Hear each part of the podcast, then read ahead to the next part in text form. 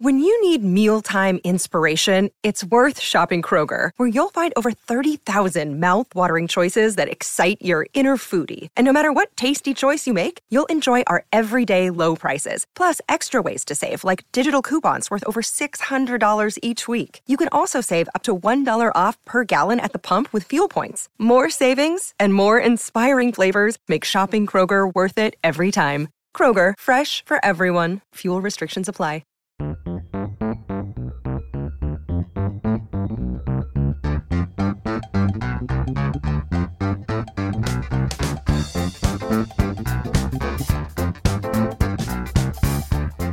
Welcome to the Analyst Inside Cricket. And well, we're a bit gloomy tonight because Australia have retained the Ashes. I'm sure you already know that. And actually, they deserve to, even though England put up a, a big fight today and, and took the game into the last hour. It was never really realistic that England were going to survive those well, nearly 90 odd overs and and keep the Ashes alive for, for, another Test match because the pitch was doing so much, and this Australian bowling attack, Simon, are are so good. Yeah, they were excellent again. I, have to say, uh, credit to England. They took the game much further than I thought they were going to do. If you'd asked me at the start of the day, I'd have said tea time, possibly even before that. But to get it to the last hour, 13 and a half overs left, great credit to them. I thought Overton played magnific- magnificently. He's got a better defence than Jason Roy, who started as England's opener for this series, and, and, Leach as well dug in. Buttler, I thought was was excellent. Denley as well. I mean, they they really gave it a go today. But the damage was done on the, the, first and second days. I thought England were woeful on the first day, you know, insipid performance, and then Australia really turned the screw on the second day. England dropped catches, and there was the the no ball, the Leach no ball. I mean, how important was that? in the final analysis. So yeah, well played Australia. They thoroughly deserved it, and you know it, it has that feeling, had that feeling throughout the series that England just been playing catch up the whole time, just trying to hold on to Australia's shirt tails, and in the end, well, you, you, tr- you try to do that for too long, and they, they get free, and that's what happened today ultimately the lesson learned really is, uh, which I'm sure everybody knows, is you know don't fall behind in the Ashes, uh, which in a way makes that 2005 series so memorable because England did fall behind there and still came through to win it.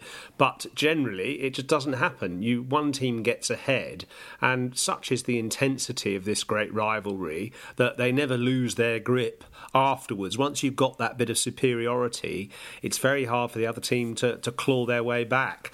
And I mean, England did fabulously, of course, to, to win that match at Headingley. But as you say, you know, playing catch up throughout, it, it does feel as if Australia were just a slightly better team. I think that you know, it would be fair to say their preparation, as we actually have said all along, was slightly better than England because I think their focus was was much more on the Ashes. I mean, it's it's a big thing when you haven't won the Ashes in whichever country you're visiting for almost 20 years. It was a big focus for Andrew Strauss's team when they won in 2010 11 and they prepared meticulously for that trip.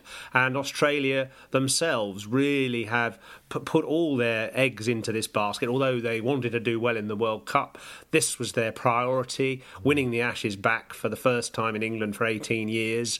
2001, you know, they had a couple of the members of that of that team in the support staff that won the Ashes here in 2001. Obviously, Steve Waugh being one, Justin Langer another, and I'm sure they would have kept ramming the message home about how important it is to win away. In a way, it, it puts a great marker down on your team when you manage to win away away from home because you know the conditions are totally different to what the Australians are used to at home. Perhaps in a way they've been lucky that it's been a dry summer and playing the, all the tests in late summer as well. The pitches have been pretty dry. We haven't had those sort of green seamers that England exploited so well in 2015 and for a couple of series before that. So, in a way, Australia have been playing in slightly more favourable conditions, circumstances than perhaps they would have expected. But still, they've capitalised on it superbly. They've rotated their bowlers well. They got their batsmen in form before the series started by sending the likes of Labuschagne to play uh, in county cricket. And, uh, you know, just feel as if all their trucks were pointed in this one direction of becoming a, a juggernaut that could drive home their superiority and win the Ashes back. Or at least or at least retain the Ashes.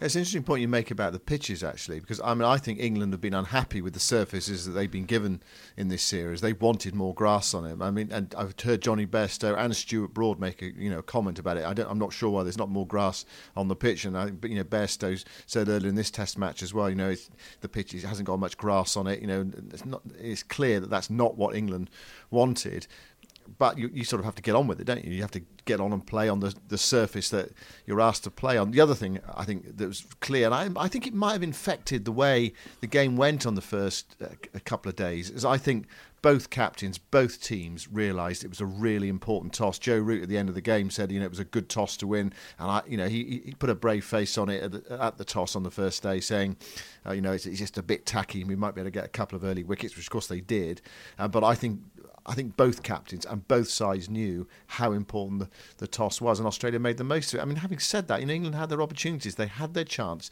to limit Australia to about 350, and if they'd done that, well, I'm not saying the game would have played out differently because it would have taken on a, a sort of different shape, and it still may well have been that England were, you know, batting to cling on, on on the final day, or you know, having to chase a difficult total on the final day. But you know, these things happen, don't they? You have you have to. You, Australia won three tosses in this Ashes series to England's one, um, but it, you know, it's how you play, isn't it, Graham Gooch? the old uh, the old adage: it's not how winning the toss; it's how you play. So what about today's play then, uh, Yoz? I mean, England gave it a go, but just to talk about conditions. Australia getting the ball to reverse quite early. People say, well, how do they get the ball to reverse that early? Uh, the commentators talking about you know 20 overs the ball was beginning to go and then they get the ball changed and it starts to go as well it's almost as if Australia had two new balls towards the end there you know one with the changeable and then with the actual new ball towards the end I mean that that makes a bit of a difference as well doesn't it no foul play was at work today. I can guarantee that. What you tend to find is that uh, a new ball on a fourth or fifth day pitch, especially one as dry as this, does just naturally scuff up very quickly. You'll often find you bowl on with a new ball on a pitch which has played been played on for four or five days, lots of holes and pits and rough that that's that around the, the, the surface, and the ball just cuts up very quickly. So even after one over, with a bowler like Pat Cummins, who doesn't actually bowl with the seam bolt upright, but he bowls a lot of wobble seam deliveries and the old cross seam delivery as well. So you quite quite often find after even two overs that the, the ball on one side is really quite scuffed up, and then you just work out which side is looking better and look after that side, and just gradually let the other side wear, and you can get reverse swing after ten overs. I thought that uh, Mitchell Starc was actually reverse swinging the ball really quite early on in this uh, England final innings, and it's just natural circuits, natural conditions. It doesn't matter about the outfield. It's more about the ball constantly landing at 85 miles an hour on this very abrasive pitch. I've seen it happen at Old Trafford regularly in county cricket and indeed somewhere like Lords as well. Uh, when it gets a little cracks on it and little imperfections mm. and it's dry and very hard, it just scuffs up the ball naturally. And Australia made brilliant use of it. And you know, talking about the, the Australian bowlers and you know the way they bowled, there was just that little bit of extra sort of malice and kind of almost slight nastiness in the way that they bowled. And I don't mean that in a in a rude way. You know, it's part of the game. But they were they're just at the batsman that bit more. Hazlewood and Cummins. I mean, I think I said right at the start of the series that I think those two bowlers in particular, augmented by Starc, are as good as a pace as Australia have ever had. You know, Cummins has, has that probing mm. accuracy that McGrath had, and Hazlewood and, and Starc are just you know masters of taking wickets, bowling wicket taking deliveries, and in Hazlewood's case, never letting the batsman free with with any easy balls either. So there's no escape from the for the batsman really, and they, they made that tell over the series. Yeah, that's right, isn't it? I mean, they, they seem to bowl much better as a group, whereas England's bowling was good at times. Broad has been excellent in the series, second leading wicket taker. Archer has come in and taken wickets as well. But I just wonder about the backup, the, that sort of all round effort from England. You know, they've had five bowlers, haven't they? They've had five frontline bowlers, but there's not been that same accuracy, that same penetration, that same backup really to the two to the two main bowlers, uh, Broad and Archer, as Australia always seem to have that. Even, I mean, even Lyon. I mean, Lyon's an interesting one. Took nine wickets in the first game, so you know helped win them a Test match.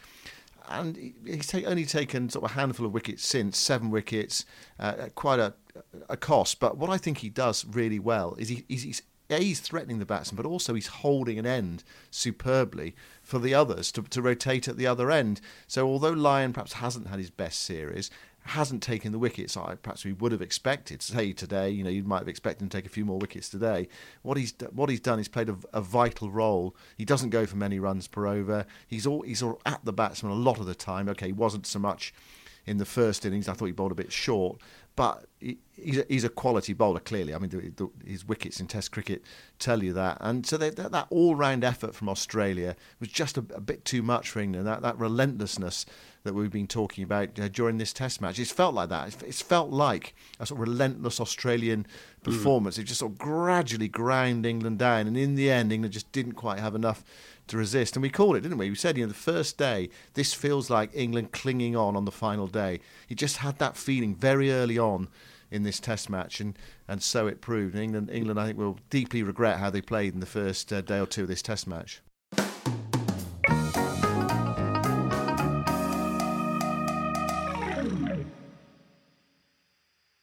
Obviously, there were there were certain wickets that England lost, which you do worry about the way Jason Roy has been dismissed consistently in the series. In fact, in his five Test matches, he's been bowled five times, mostly through the gate. He had yeah. one absolute beauty from Pat Cummins at Headingley, but otherwise, he's been leaving quite a big gate between bat and pad. And I just think he just doesn't look like he has the technique for Test cricket against high class seam bowling. If he's going to play maybe in Dubai or somewhere like that where the ball doesn't move much, or maybe even in South Africa possibly, he might be all right. But I just think on English pitches, or indeed when England go to New Zealand, I can't see how he can play the moving ball in the way that he does because he sort of Pro pushes right out in front of himself at the ball and leaves a great uh, gap between bat and pad. I don't think he's worth persevering with as a mm. test player. It sounds a bit harsh.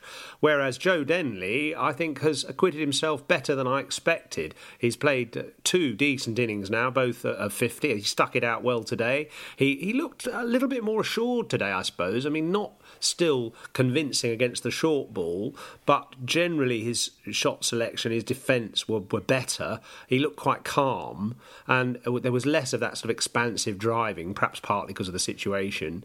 That's the, the one weakness he seems to have. He's, he's got a proneness to, to go for the big drive every so often, and that's uh, brought about his downfall a few times, a little bit like James Vince. I put him in the same category as James Vince. Maybe what he needs is, you know, one really long, big inning things, and then he'll realise what he's got to offer and how to play. Uh, and, and, perhaps he and Rory Burns could make a, a decent opening partnership in the future, but they definitely need somebody else at number four. Roy, 110 runs at 13 in this series, and Denley 204 runs at 25. It's actually perverse. If you look at the leading run scorers in this series, England have four of the top six. I mean, that says something about Australia's batting as well, really. I mean, it's been lamentable, apart from Steve Smith. 671 runs in three matches. And, and Labuschagne took the vital wicket today of, of Leach, just as it looked as if England might cling on. 291 runs in his three matches, an average of, of 58. It's sort of bizarre, really, to see four Englishmen, England players, in the top six when you consider the problems they, they seem to have. But I mean, Burns has, you know, has quietly had a pretty good series 323 runs, Denley, I mean, the only thing about Denley is his age, and you think about the future. Th- I mean, Ashes series tend to be sort of watershed moments at, at, the end of them, especially if you lose. I suppose. Do you ch- do you change things around, or do you say actually we're in a, a, World Test Championship cycle, and we'll sort of look at it in two years' time? I mean, do you want Burns and Denley to be your opening pair when England go to Australia in whatever it is for the return in? In three years' time, uh, you know that's a question you might need to answer. You might need to you know, identify someone now and say, actually, no, we're going to go for someone younger, someone with an eye to the future. But then they've, they've tried all sorts of combinations, and not much has worked. I think it's fair to say over the last three or four years. So for, for the Oval, then, I said, you know, Ashes series tend to be watershed moments. England have lost the Ashes; they've gone. So what do they do for the Oval? Do you think Pope for Roy might be a, a you know one change in the batting order and leave it at that? Yes, I, I, mean they're not prone to you know massive changes and tinkering, are they? Uh, England selectors, and I think that's probably wise. You don't want a, a complete upheaval. Yeah, I, I, think that would be a, good move. Uh, Ollie Pope's scored a double hundred for, for Surrey not so long ago, and uh, I saw him playing a, a, a, Surrey match recently. He looked to, to, to be his nimble, kind of fluent self, even though it was a, twenty over game. But he, he he's got a nice balance about him at the crease, and he is very young, uh, but he's already proved his ability to play a long innings. So I, I think that's great idea. You know, certainly uh, at the end of a series at, on his home ground to experience a bit of the intensity of this Australian attack. It's not going to get much tougher than to play against these bowlers. So, you know, be a very valuable experience for him. Um, obviously, the other thing is finding a, a, a third seamer, someone who's got the the the skills of a sort of Hazlewood or Cummins in the future, someone who perhaps uh, the selectors could identify, can build their career into someone that England can rely on as a spearhead. Yeah, I mean, I think England's bowling is a is a problem as well. We talk about the batting. I think England's bowling in the future is is a potential problem. A, they're know, they're they're pretty thin on on top class spinners, and then seam bowlers as well. There's a lot of injury problems around. You know, what about the longevity of of Mark Wood, quality bowler if you can get him on the field. Uh, Ollie Stone, they they like the look of him, but he's had so many injury problems, and you know he's missed being available for this series through injury again. Chris Woakes, I don't know whether Chris is sort of moving closer to the end now. Um, he left out for this game and not used that much by Joe Root, and you know you have to question his effectiveness overseas. He has a much better record at home than overseas. Stuart Broad, we don't know about him. Is he going to retire? Is he going to you know continue? Jimmy Anderson, question marks over his future. I think he you know he, he said in the past he wants to play on. You know, who else is there? Uh, Craig Overton, I, I, thought he batted superbly today, really superbly well uh, today. But what about his bowling? Is it got, is it got enough at, at, at test level? There are the Currans, uh, Tom, who's injured, Sam Curran, who we're not quite sure what he is at the moment. Um, bowling, an issue, I think, a big issue for England. Hmm. Yeah, I, I, completely agree with you. Uh, they, they want to identify somebody of 20 or 21 who's six foot three, who's going to get bounce and can generate some pace for when England go back to Australia in a couple of years' time. Mm. They have to think how can we generate those kind of bowlers, which means perhaps looking at the, the state of county pitches, perhaps encouraging groundsmen to roll them a bit more and give them a bit more pace and take a bit more grass off so that we don't rely on the, the nagging 74 mile an hour bowlers quite so much. Play more county cricket in the middle of the summer, uh, which isn't going to happen next year because of the 100, mm. but maybe it could happen in subsequent years so that the county matches are spread more evenly throughout the season. You get a good range of conditions to play in, and the people at Loughborough, the, the, coaching staff at Loughborough, need to be identifying now uh, the two or three potential fast bowlers who can be Jofra Archer's partner and regain the Ashes in two and a half years' time. Yeah, I mean, a few names uh, Saqib Mahmood at, at, Lancashire, there's Henry Brookes at, at Warwickshire, Tom Helm at Middlesex. Um, I suppose you know what you're looking for, aren't you? Really, you're looking for a, a 200 wicket Test match bowler. That's what that's what you're looking for. Someone is is there someone out there that can do that job? Really come through, play for England for six, seven, eight years, and take 200 plus Test match wickets. England have been you know really spoilt, you know, in the last few years with Jimmy Anderson and Stuart Broad with a thousand wickets between them, but you know, time moves on and, and, and bowlers move on, and they, they are going to leave a, a massive hole when they go. Of course, Jofra Archer is a big bonus for them. He's going to fill uh, one of those holes, but he can't do it all on his own. You know, there's been a tremendous expectation on him, but he, he won't be able to do it on his own. He's going to need some serious support. So, uh, you know, we've said it, I think, quite a lot. There are a few holes to be filled in this England side, and there are going to be some ups because it, there always are with, with England because they've got, you know, some exciting players, the likes of Stokes and Root, etc., and Archer. But there are going to be some downs along the way, and there are probably going to be some scores below 100 again in, sometime in the future. It's, it's the nature of the beast. You, know, you mentioned the pitches in England and when county cricket is played and the, the type of players that are being produced. I don't, I don't see any immediate solution to the problem. Well, hopefully, whoever is the next England coach to replace Trevor Bayliss will have it as their number one priority to identify the, the test players that can sustain England's five day team for the next few years because the focus undoubtedly has been on white ball cricket for the last couple of years or so, and it's produced an excellent result in the World Cup. Now, the, the priority and the focus must be on Test cricket because the World Test Championship comes to its climax in two years' time, 2021. The final will be played uh, uh, presumably at Lords that summer. Mm. So that is something that England can really focus on, which means identifying the players who are going to excel in the long form. But yours, one thing I would say about that is I think what England did after the last World Cup in Australia is they, they harnessed the talent they had. The talent was there to play in the way they wanted, and they harnessed it and they encouraged it. I'm not sure the talent is there to take England back to say number one in the world or number two in the world or be in the top two or, or even threaten to, to win in Australia. I'm not sure the talent is there. Yes, England have some high quality players, some individuals, but I don't see that all round team. When you look back at the team that won in Australia, you know, three one uh, back in the day, you know, you, every one of them, yeah, quality player. I, I, don't I don't see where those players are to giving them that sort of team structure to, to go forward and be really successful. But you've got to start somewhere, and they've got a core. You know, uh, uh, Stokes. I'm not saying give up. I'm not saying give up. Bairstow and and Buttler, those four players have the ability. They just need to, you know, maybe uh, uh focus on their red Bull game for a while and really try and see how far they can go with it. And obviously, England need an opening pair, but I think Rory Burns can do a job, and he's worked hard actually on improving mm. his game. I think he's got a better, you know, he's become a better player through the series. Maybe Joe Denley is not quite the, the, the same in the same sort of category, but somebody there, there, must be players out there it's a massive opportunity it's probably too late this season for anyone to, to really put their hand up because there's only about three county championship matches left but there's a great opportunity in the winter to get some players playing for the Lions and show that they've got the aptitude to play four day and five day cricket, and then early next season as well to, to do the same. Uh, and so I, I think someone will emerge, but at the, at the moment, I'm not sure who that is.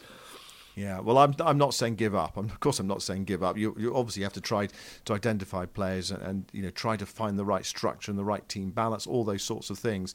But I'm I'm a bit sceptical. I you know talk about players emerging. You know who are they? If you look at the last Lions team that played, the one that played against Australia A, okay, you know the, the players sort of taking their place in that, that top six, and then the player that came in at number seven, Sam Curran, he sort of lifted it up a level. Um, so you know, he's he's one. I think he's one of the interesting players for for the future. Let, I mean, perhaps it's time to find out you know, what he is as a player uh, for for England and give him a go. But I mean, is are there too many players like him? You know, England have already got lots of all rounders in that in that side. Anyway, uh, we'll leave that issue aside for a moment. But you know, who who are the who are the batsmen that are going to challenge the ones that are there, and who are the bowlers that are going to challenge the the ones that are there? I'm not I'm not sure. I'm not confident that there is that pool of players at the moment to take England to the, to the next level. But okay, you know, you've got to you've got to try and find them if you can. Yeah, of course you have. Okay, well, that's a good question for the listeners. So a, a lot of you out yeah. there, I'm sure, watch your county cricket more than we've had the opportunity to. So why don't you send in your two nominated opening batsmen and say one or two good fast good young fast bowlers. Uh, send your ideas into the analyst podcast at gmail.com. The analyst podcast at gmail.com. And the best suggestions, I'll send a copy of my book uh, Cricket's Greatest Rivalry, the Ashes history in 12 great matches, which I need to rewrite now after that Headingley match uh, a couple of weeks ago. But I'm happy to send a, a, couple more copies of that out if you wouldn't mind sending us in your suggestions for England's future test openers, both batting and bowling, obviously uh, not including Jofra Archer. In the shorter term, our next focus, of course, will be on the final test uh, at the Oval starting on Thursday. Uh, and England's focus will be to try and level the series to all, of course. I just feel the way Australia have played, they don't deserve a drawn series, really. But uh, maybe England can turn the tables on. What do you think? I think it'll be very difficult for England to, to get themselves up uh, for the Oval on Thursday. I think Australia, they they they've, they've sort of got the series now. They they they they they haven't come to draw the series. They've come to win it. They've come to be the first Australian side to win in England since 2001. That's been their focus. They're two and up with one to play. Of course, the toss and all those sorts of things can you know can play havoc with any sort of predictions. But I would have thought Australia in a good position to take this series three one. If England come back and, and, win the match and make it two two, fair play to them. But it, it, will not be easy for them to to get, get that, that focus and that desire and that determination to, to and well and skill as well to overturn what's a very good Australian side. Uh, well, it's got very good parts to it, the bowling attack and, and Steve Smith. They've got to get Steve Smith out for a start. 671 runs in three matches. I mean, they haven't, you know, they haven't really come up with many um, solutions to that problem. So you talk about England trying to beat Australia. They've done it once by the skin of their teeth in a miracle victory. Um, I'm, I'm not that confident that they're going to make it 2 2. Well, it's guaranteed to be a, a, a, tight match anyway. It's going to be a good tussle. We'll report back from every day of the Oval Test match. We're looking forward to it, even though England have now relinquished the Ashes. Still, the series is up for grabs, and it'll just, it's always a great Test match at the Oval. So we're looking forward to that, and we'll speak to you from there. Thanks for listening. Indeed, thanks very much for listening. And of course, Test Championship points up for grabs as well. There we go. Goodbye for now.